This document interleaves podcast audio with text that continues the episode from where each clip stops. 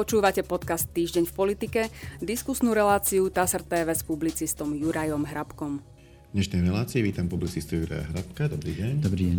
Pán Hrabko, dneska sa budeme rozprávať o vstupe Fínska do NATO, ale aj o veľkých otázkach domácej slovenskej politiky, to znamená o tom, či budeme alebo nebudeme mať úradníckú vládu a čo z toho vyplýva z jednej alebo z druhej možnosti, takisto o rôznych taktikách opozičných poslancov, opozičných strán, Poďme na to, začíname.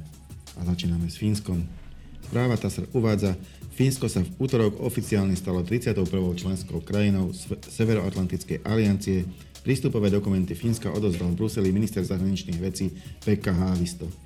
Prijatím tohto prístupového nástroja môžeme v tejto chvíli konštatovať, že Fínsko je 31. členom NATO, vyhlásil podľa agentúry AFP americký minister zahraničných vecí Antony Blinken, ktorý je oficiálnym kustodom Severoatlantickej zmluvy uvádza TASR. Je to veľká vec. E, čo to prinesie na to, čo to prinesie Fínsku? Ako to hodnotíte? No rozhodne to prinesie pre obidve strany, budú mať z toho prospech. No tak Fínsko samozrejme e, zapojením sa získalo všetky záruky, ktoré na to, post, na to poskytuje svojim členom a na to sa zase rozšírilo o jedného člena. To znamená, že je opäť, keď to poviem v úvodzovkách, bohatšie a v neúvodzovkách silnejšie o čosi. Práve, práve o to Fínsko. Tam platí, myslím si, úplne jednoduchá rovnica. Ak by Rusko nenapadlo Ukrajinu, Fínsko by bolo stále ešte neutrálne. Druhá vec je, že e, záujem vstúpiť do NATO prejavila aj ďalšia doteraz neutrálna krajina, a to Švédsko. V tomto prípade sa to nestalo, blokujú to dva štáty, Turecko a Maďarsko. Je to podľa vás ako keby dlhodobý stav? Ostane to teda už tak, že Fínsko vstúpilo, Švedsko ostane na, vlastne na hranici vstupu zablokované preto, lebo, lebo Turecko a Maďarsko nesúhlasí, alebo o, sa to nakoniec tiež asi realizuje len v nejakom inom časovom horizonte? Myslím si, že bez akéhokoľvek podceňovania Maďarsko nie je v tomto až také, také dôležité. Dôležitejšie je Turecko. Ak bude Turecko súhlasiť, bude podľa môjho názoru súhlasiť potom následne aj Maďarsko, respektíve tie vyjednávania s Maďarskom budú o mnoho ľahšie, čo sa týka vstupu Švedska do NATO ako s Tureckom. Tam nepomôže nič iné, ako sa Turecko, keď sa už zaťalo, iba sadnúť si za rokovací stôl a vyjednávať. Žiadna iná cesta tam neexistuje a čím skôr sa dospoje k dohode, no tak tým skôr bude Švédsko súčasťou NATO. Čím viac sa to bude odkladať a príde k nedohodám, alebo Turecko sa zatne, no tak jednoducho Švédsko tak skoro do NATO nevstupí. Poďme na Slovensko. Mám tu správu TSA z 31. marca. Ak by sa potvrdilo, že dočasne poverený minister vnútra Roman Mikulec porušil zákon a neoprávnene manipuloval s utajovanými skutočnosťami zo zahraničia, Jednou z možností by bolo aj vymenovanie úradníckej vlády. Uviedla to prezidentka Slovenskej republiky Zuzana Čaputová, ktorá sa však chce najprv oboznámiť s podrobnosťami v tejto veci. A tu je citát. Ak sa ukáže, že zákon bol porušený, je to jedna z možností, že pristúpim aj k vymenovaniu úradníckej vlády. Nechcem však predbiehať, najprv sa musím oboznámiť s protokolom a počkať si na výsledky správneho konania, povedala novinárom. Konštatovala, že si vypýtala protokol z kontroly Národného bezpečnostného úradu.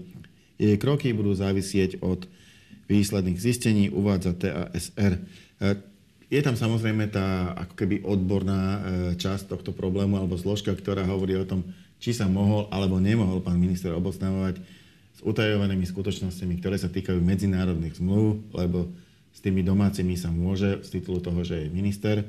Ale má to aj politickú zložku a tá je podľa môjho názoru v tomto prípade silnejšia ja si netrúfam úplne presne právne vyhodnotiť, že e, na ktorej strane je pravda, ale trúfam si povedať, že ak to zoberie e, za smerodajné prezidentka, tak to bude mať veľmi vážne následky. Aký je váš názor na toto? No, pani prezidentka nie je sudkynia, ona je politička, takže sa bude rozhodovať politicky, pretože jej názor je samozrejme dôležitý, ale najmä pre ňu nemusí odôvodňovať nejakým spôsobom svoje takéto rozhodnutia a kroky. Má právo ich vykonať, a tu narážam na menovanie úradníckej vlády, má právo ich vykonať a nikomu sa za to nemusí spovedať. Tak je rozdelená moc v ústave a takto pani prezidentka môže urobiť a nemôže vynášať súdy nad tým, či Roman Mikulec porušil, alebo či prišlo v jeho prípade k porušeniu zákona, alebo nie, to, ak to povie, bude to iba jej názor, tak ako vy môžete povedať opak, alebo ja môžem povedať opak. Naopak, na to máme súdy, aby takéto, takéto rozhodnutia vynášali. To, či bude úradnícka vláda, to ja neviem v tejto chvíli, chvíli odhadnúť. No, ak narážate na to, ale ten dôvod, ak by to pani prezidentka odôvodnila tým, že prišlo k zákonu, sa mi zdá veľmi zlý. Myslím si, že to neurobi. Hm? Čiže myslíte si, že ak sa rozhodne pre úradnícku vládu, nebude to z tohto dôvodu? Určite, určite. Takýto dôvod by neobstál pred nikým, hoci pani prezidentka ho nemusí ani, ani vysloviť, ale nebol by to dobrý dôvod. Je to jedna z možností. Aj ona povedala, že to nie, že to urobí v takom prípade, ale je to iba jedna z možností. A vymenovanie tzv. úradníckej vlády je jednou z možností od chvíle, kedy parlament vyslovil nedôveru vláde Eduarda Hegera. Odtedy je to jedna z možností. A teraz sa dostaneme k tomu, aké by mala mala táto možnosť výhody a aké nevýhody. Eh, lebo ak sa rozprávame o tom, či by bola vláda úradnícka, to znamená, teoreticky by si vymenovala 16 úplne nových ľudí, ktorí by neprichádzali priamo z politického prostredia, alebo by to bola vláda táto, ktorá je dočasne poverená. Aj v jednom, aj v druhom prípade je to jednoducho prezidentkina vláda. Eh, ona rozhoduje o tom, či tam bude, dokedy tam bude, či ju vymení alebo nevymení. Jednoducho to je vláda, ktorá nemá dôveru parlamentu v čom by mala výhodu úradnícka vláda, ktorá by zrejme tiež nemala dôveru parlamentu, aspoň ak môžeme veriť doterajším vyjadreniam parlamentných politikov? To ja si myslím, môžeme o tom iba špekulovať, ale nedá sa to odhadnúť. Ani nevieme, či bude úradnícka vláda. A v prvom rade úradnícka vláda vôbec neznamená, že tam príde Jano z pošty so štemplom a bude úradovať na vláde. To takto nefunguje aj úradnícka vláda musí mať politický program, ktorý predloží potom na schválenie alebo neschválenie do parlamentu. Bude záležiť od tých okolností, ako sa pani prezidentka rozhodne. Je to úplne v jej rukách, to opakujeme od začiatku. Je jej vecou, či sa rozhodne vymeniť iba premiéra, alebo stačí na novú vládu vymeniť iba premiéra. Alebo aj niektorých členov, aby bola zachovaná aká taká kontinuita v rezortoch. Uh-huh aspoň toho pol roka, pretože keď tam príde, ja neviem, zase Jožo z iného podniku, tak sa bude rozhliadať po tom ministerstve, kam to vlastne prišiel, čo sa tam všetko robí, kto to robí, ako to robí a len tomu bude trvať mesiace, kým to zistí. Nie to, aby niečo začal vybavovať politicky, presadzovať. Vieme, ako sme na tom s plánom obnovy. To znamená, že nemôže tam prísť úplne neznalý človek, a takýmto spôsobom by mohla byť zachovaná určitá kontinuita v tých rezortoch, ktorých by sa pani prezidentka rozhodla, že nepríde k tej výmene. Konec koncov aj dnes máme neprizorných, keď to poviem v úvodzovkách, dvoch e, ministrov, pána Karasa a pána ministra školstva Horeckého. Nepočítam do toho pána Hirmana, keďže ten už sa hlási k novozaloženej alebo k novej strane e, Eduarda Hegera, čiže dvaja sú tam aj takíto. Môže ich... Po... Záleží to aj, na jej rozhodnutí a rozhodnutí toho, teda... kto príjme poverenie byť premiérom od nej. Tam to bude záležať iba od ich dohody. Ten postup je v takomto prípade úplne štandardný. Pani prezidentka vymenuje nového premiéra a na jeho návrh nových členov kabinetu. Koľko ich bude, kto to bude, to už záleží iba na dohode ich dvoch nikoho iného do toho nič nie je. Budeme môcť protestovať, budeme sa môcť smiať, budeme môcť robiť čokoľvek, ale nič to neovplyvní na tom, že rozhoduje pani prezidentka. Mňa na tom, áno, e, lebo sú dve veci. Mňa len zaujalo to, že stačilo by vymeniť premiéra. Neviem, či pán Heger je až taký veľký problém, že len jeho jediného e, tu nejde, tu nie, pardon, ak môžem teda. Lebo, lebo nevidím, v tom, nevidím v tom zmysel, tu, že... Tu nejde o osobu ako Hej. Eduarda Hegera. Tu ide o to, že výmenou premiéra vznikne nová vláda. Bez výmeny premiéra nemôže vzniknúť nová vláda. Môžu sa diať zmeny v kabinete, ale nebude to nová vláda, ktorá by mala aj povinnosť predstúpiť pred parlament e, s programovým vyhlásením, ale ako náhle vymeníte premiéra a všetci zo, ostatní môžu zostať na svojich miestach, ak s tým budú súhlasiť samozrejme, Všetci ostatní ministri môžu, celý kabinet môže byť rovnaký, ale ako náhle vymeníte premiéra, vznikne tým pádom nová vláda s povinnosťou do 30 dní predstúpiť pred parlament a požiadať o vyslovenie dôvory. To nie je o Eduardovi Hegerovi, to je o funkcii teraz, aby sme sa rozumeli. Rozumiem vám technicky, len si neviem to e, v praxi predstaviť, e, že by, že by zostala celá vláda a vymenil, vymenil by sa iba, iba premiér. Jednoducho to by, bolo, e, to by nebolo nič záleží na dohode, no tak bola by to nová vláda. To technicky áno, ale no. to by bola naozaj taká tá vláda, čo ste spomínali, že, že aj so smiechom, aj, aj s takýmito rozpačitými reakciami, no. lebo, lebo ten krok by mal mať nejaký význam. E, ak ho prezidentka urobí, e, jednoducho nemal by byť urobený preto, aby sa urobil, ale preto, aby niečo spôsobil. Mal by priniesť niečo. Súhlasím s tým, že naozaj je na nej e, kľudne tam môžu, môžu pokračovať aj niektorí ministri z tejto vlády, môžu prísť aj niektorí noví, ale ak to má niečo priniesť, e, tak by, by to malo mať nejaký politický zmysel. Urobila som takúto a takúto zmenu, e, pretože tým chcem niečo dosiahnuť. A to, na, na, na to by tam asi nestačila výmena jedného človeka. No, tá výmena jedného človeka, konkrétne funkcie, viem, funkcie premiéra, stačí na to, aby vznikla nová vláda. Ja neviem, čo urobí pani prezidentka, ja nepoznám to, ako to bude politicky odôvodňovať. Na to si musíme počkať, ak k výmene vôbec príde. Áno, lebo je možné, že nepríde. Ja hovorím technicky o tom, že na to, aby vznikla nová vláda, stačí iba vymeniť premiéra. A všetci ostatní ministri tam môžu zostať. Aký by bol politický dosah? Či tí ministri by s tým súhlasili? pretože musíte súhlasiť s tým, keď vás a či by niekto veril, a či by niekto veril, že tá vláda je nová? Či by, no tak Nikto by tomu neveril. premiéra na čele a to znamená novú vládu. Ale to nikomu nevysvetlíte. Podľa mňa aspoň. Ale veď ja to ani nikomu nevysvetľujem, ja iba hovorím, ano. že teoreticky existuje aj, aj takáto možnosť. možnosť. Bavíme sa o teórii a nedá sa to vôbec vylúčiť. Nemôžem ja dopredu vylúčiť ani to, že po, ak výmene premiéra, premiéra teda, teda príde, že spolu s novým premiérom sa pani prezidentka dohodne na tom, že Eduard Heger sa stane ministrom financií. Ja to jednoducho v tejto chvíli neviem vylúčiť. A nebudem to ďalej rozoberať alebo komentovať, čo by to znamenalo, pretože si počkám na to, či sa tak stane a až potom sa k tomu radšej vyjadrím, ako špekulovať. Tých špekulácií je v tom verejnom priestore neskutočne, neskutočne veľa v súčasnej chvíli. A Čiže potom, treba, potom... treba na to počkať. Za šanca je pre mňa 50 na 50, že príde k výmene vlády, preto, pretože tak to vidím. Hovorili sme už dávno, že pani prezidentka má k dispozícii iba zlé a horšie, horšie riešenie. Potom, ako parlament vyslovil nedôveru vláde Eduarda Hegera, vybrala si to horšie a teraz uvidíme, aké si vyberie, ako bude, pretože ten čas do tých volieb je neskutočne dlhý. Aj bude drahý, ale je neskutočne dlhý.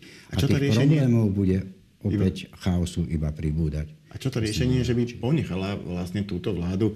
Ak si to porovnáte e, napríklad s tým, že by vymenila jedného človeka a tvrdila, že to je nová vláda, nemohla by rovno nechať tú starú? Proste tá, ktorá tam teraz je, e, tak by proste už to nejako doklepala E, do, do konca septembra. Aké by malo výhody toto riešenie? Asi si celkom, celkom dobre nerozumieme.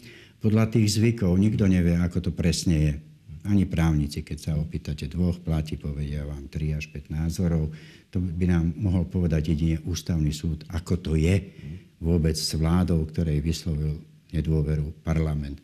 To, čo vieme z tých čo sa stalo za vlády Ivety Radičovej a ako sa postupovalo vtedy, tak nemôžno to označiť ani za precedens, pretože my nie sme založení na precedens, ale vieme napríklad, že taká vláda, ktorej by bola vyslovená nedôvera parlamentom, už nemôže podať ani demisiu po ustanovujúcej schôdzi parlamentu po voľbách. Hej? O, o tom hovoríme. To znamená, že sú, platia tam nejaké obmedzenia, ktoré si myslíme, že platia, hoci oni platiť nemusia.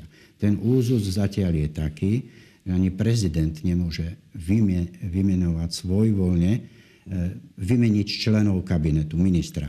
Ak by pani prezidentka chcela vymeniť iba Romana Mikulca. Nemôže to tak urobiť. Ani Roman Mikulec nemal mať právo vôbec podať demisiu, Ale to už keďže to urobili. nemá ani, ani tam neurobili. Môže to urobiť a to je ten úzus, z ktorého sa zatiaľ vychádza, že tak urobí na návrh premiéra. Hmm. Návrh, pán premiér Heger navrhol vymeniť Igora Matoviča, pán premiér navrhol vymeniť ministra zdravotníctva pána Lengvarského. Vždy to Zatiaľ platí ten úzus, že to je na návrh premiéra. Ergo tak isto, ako keď je vláda normálna. Ani za normálnej, povedané v úvodzovkách, ale myslíme tým legitímnu vládu, teda vládu, ktorá má dôveru parlamentu, nemôže hlava štátu meniť ministrov, tak povediať ľudovo, mirnix, dirnix, vždy tomu musí prísť po dohode s premiérom. Čiže ona môže vymeniť premiéra a potom sa dohodnú. Áno. Premiéra môže vy, vymeniť samozrejme bez dohody s, pre, s premiérom, také to náleží, ale s tým novým premiérom, čo sa týka zloženia nového kabinetu, musia prísť k vzájomnej dohode. Inými slovami povedané, pani prezidentka nemôže vymenovať niekoho za ministra, ak s tým premiér nesúhlasí. Preto je aj v ústave uvedené na návrh predsedu vlády menuje ďalších členov vlády. Strana Hlas SD spúšťa národnú petíciu za zmenu e, s troma požiadavkami. Chce nimi zaviazať budúcu vládu. Na pondelkovej tlačovej konferencii to oznámil jej predseda Peter Pellegrini. Prvou požiadavkou petície je, aby budúca vláda zastavila zvyšovanie cien energií a potravín súkromnými korporáciami. Strana tak navrhuje vrátiť kontrolu nad strategickými energetickými spoločnosťami do rúk štátu. Nová vláda by sa tiež mala zaoberať cenotvorbou potravín a v prípade potreby by mala zasiahnuť tvrdou rukou. Petícia by tiež mala zaviazať vládu, aby chránila dôchodcov rodiny slabých pred zdražovaním, mala by im garantovať skutočný 13. dôchodok a mimoriadnu finančnú pomoc formou automatu. E, uviedol Pellegrini, pokračuje, že posledným bodom je zníženie platov politikov. Ak sa vláde po roku nepodarí zastaviť prepad životnej úrovne Slovákov, pre hlas bude hlas ľudí, pre, hlas bude, pre stranu hlas bude hlas ľudí vyjadrený v tejto petícii záväzný. Petícia by podľa Pelegriniho mohla byť súčasťou volebného programu strany a aj súčasťou podmienok na vstup hlasu do vládnej koalície. Uvádza TASR. Prečítal som aj celý obsah e, toho, čo by tam malo byť, kvôli tomu, že tam má dve zložky. Jedna je samotný politický akt, že sa hlas rozhodol, e, akým si spôsobom sa stať hlasom zmeny a robiť petíciu za zmenu. A druhý je obsah tej samotnej petície, ktorým je de facto e, výzva na posilnenie úlohy štátu v spoločnosti. Tak najprv, najprv asi začneme tým obsahom. E, hlas vyzýva v tejto petícii na to, aby štát bol silnejší, aby viacej zasahoval do ekonomiky a zbiera na to podpisy občanov. A ako to hodnotíte? Ako volebnú kampaň. Toto, toto bude veľmi rýchle, ano, ano. lebo nie k tomu, čo veľa povedať. Jednoducho Upozorňujeme na to už od polovice decembra pádom vlády Eduarda Hegera, respektíve vyslovením nedôvery jeho vláde sa automaticky spustila volebná kampaň. A to, ako sa strany budú teraz v tej volebnej kampane rozhodovať, akú majú stratégiu, akú taktiku, je úplne jedno. To vidíme napríklad aj na tomto prípade pána, pána Pelegriniho, to, čo ste pred chvíľou čítali Jednoducho všetko je už podriadené e, voľbám, ktoré majú byť v septembri, teda 30. septembra. Tomu všetko tí straníci a politici teraz podriadujú, pretože im ide o krk, ľudovo povedané, nie, nie doslova samozrejme, alebo o politický, ďalší politický osud. To znamená, že ani toto sa nedá, alebo ja to nemôžem, ani nedokážem to hodnotiť inak ako súčasť volebnej kampane hlasu sociálnej, sociálnej demokracie. Pripomína mi to tak trochu e, úspech Igora Matoviča, možno Peter Pellegrini si myslí, že dosiahne podobný úspech ako Igor Matovič a Olano. politikov, že to, bolo, to bola obrovská, obrovská téma Olano. Roky, roky e, sa snažili znížiť platy politikov. E, v tomto volebnom období, vlastne teraz, keď už sa schyluje, keď už sú v opozícii, tak sa k tej myšlienke vrátili ale zrejme s ňou neúspejú, takže ich dlhoročná snaha zatiaľ nebola úspešná. Otázka je, či teda pán Pelegrini začína podobnú e, dlhoročnú snahu, možno aj s podobnou koncovkou. E, je to taká téma, ktorá sa ľuďom asi páči. Platy sú chytľavé, Olano vždy bolo za zníženie platov poslancov, iba keď bolo v opozícii. Nie keď bolo súčasťou vlády.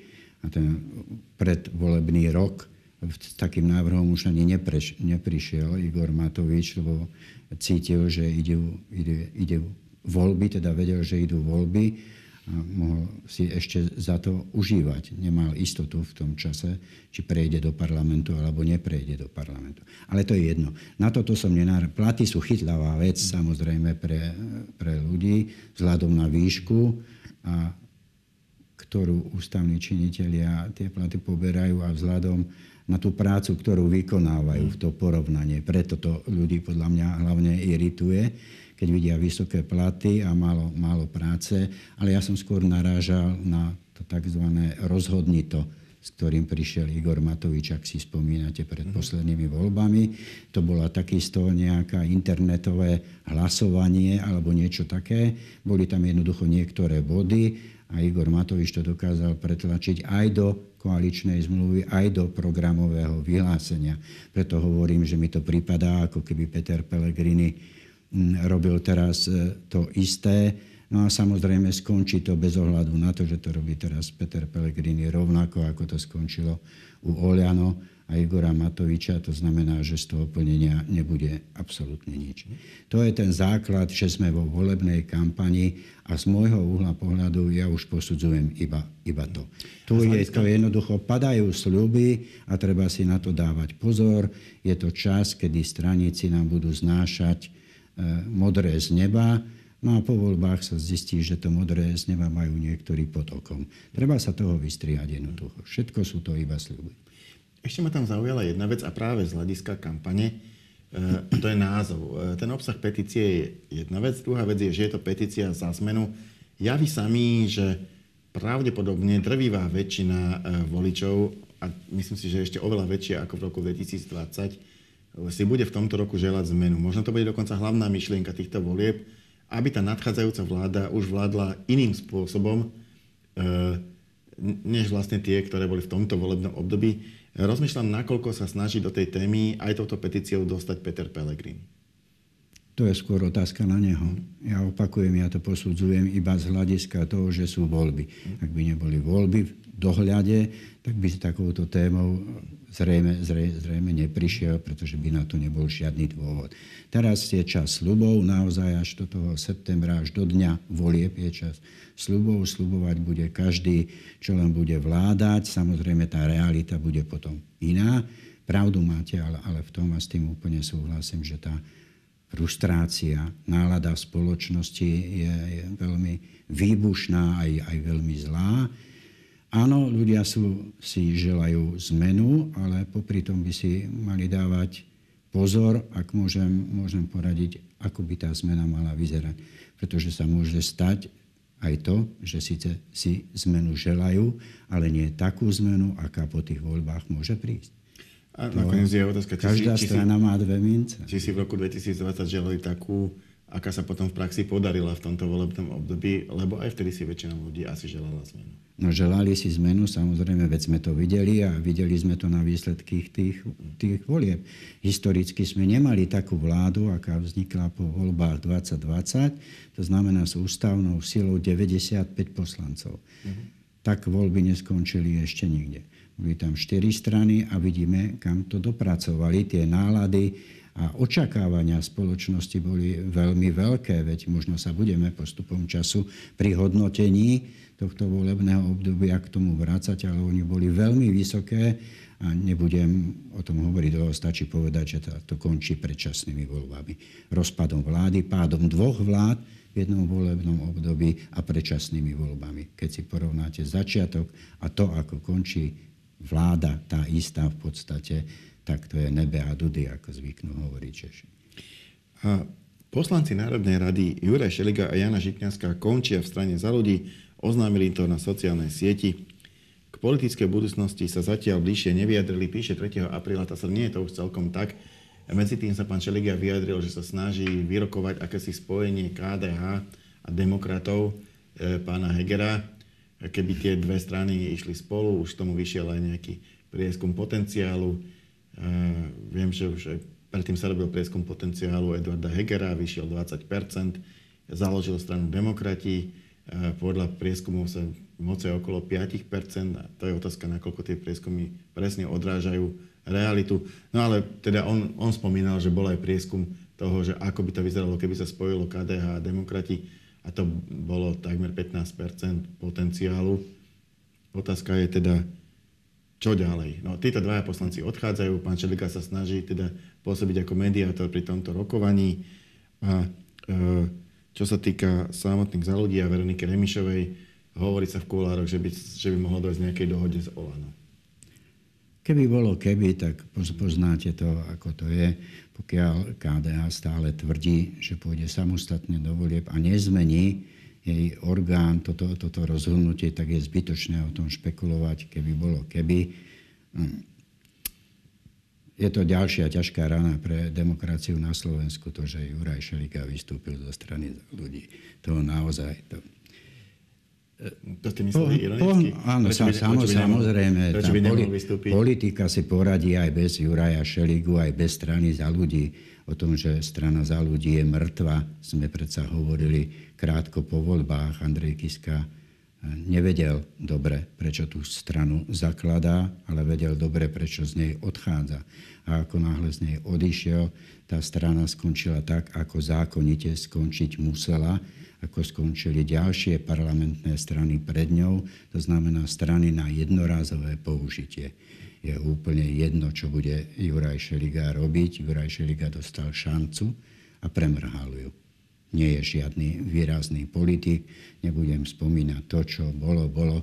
Je to pre mňa s prepáčením nezaujímavá osoba, ktorá nedokáže žiadnym spôsobom, a to hovorím na základe skúseností, E, ktorými sa prejavoval ako politik počas tých troch rokov, že nedokáže nejakým spôsobom ovplyvniť politickú scénu.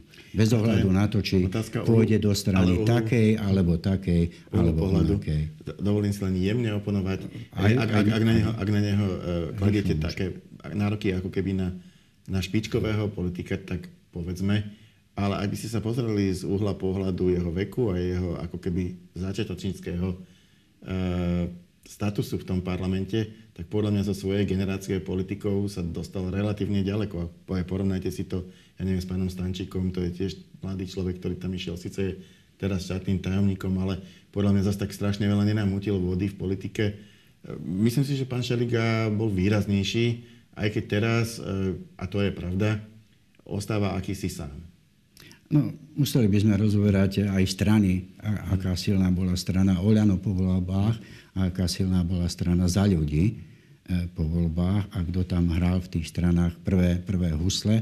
A preto sa dostal do funkcie. Ja som predsa povedal, že Juraj Šeliga mal šancu stať, ukázať svoje politické umenie, keby bol ochotný sa ho učiť ale za tie tri roky podľa môjho názoru nepreukázal nič, že by sa z politického umenia alebo remesla niečo naučil. Naopak, ak by sme, veď sa dostal okamžite do funkcie podpredsedu parlamentu. To je, to je veľmi vysoký, vysoký post e, na Slovensku a nezvládol ho. Nezvládol už to, že sa dostal okamžite na taký vysoký post Rovnako ako povedzme Radoslav Prochádzka nezvládol post oveľa menší a tým bol šéf ústavnoprávneho výboru. Proste nie každý, a ja to nemyslím zlom, ako nie každý má na to, aby vykonával politickú prácu, politické remeslo, aby sa ho chcel učiť. Niekto si to jednoducho iba užíva. Takých poslancov máte v parlamente väčšinu ktorí sú tam a dodnes o nich poriadne neviete ani čo urobili, ani ako sa politicky presadili. Viete akurát to, že ako hlasujú, pretože tie výpisy e, sú verejne, verejne prístupné, ale inak nemáte, nevy, nikto z tohto parlamentu, zo všetkých tých nováčikov, ktorí tam prišli, nejakým spôsobom veľmi nevyčnieval. Mm. Veľmi nevyčnieval a nepreukázal nejakú politickú e, politický talent, že by bol. A medzi takýchto ľudí rozhodne teda nepočítam, nepočítam Juraja Šeligu. Ďakujem pekne. To bola posledná otázka a posledná odpoveď našej dnešnej debaty. Ja za účastne ďakujem Jurajovi Hradkovi. Ja ďakujem za pozvanie. A my sa v našej relácii opäť stretneme na budúci týždeň. Dovidenia.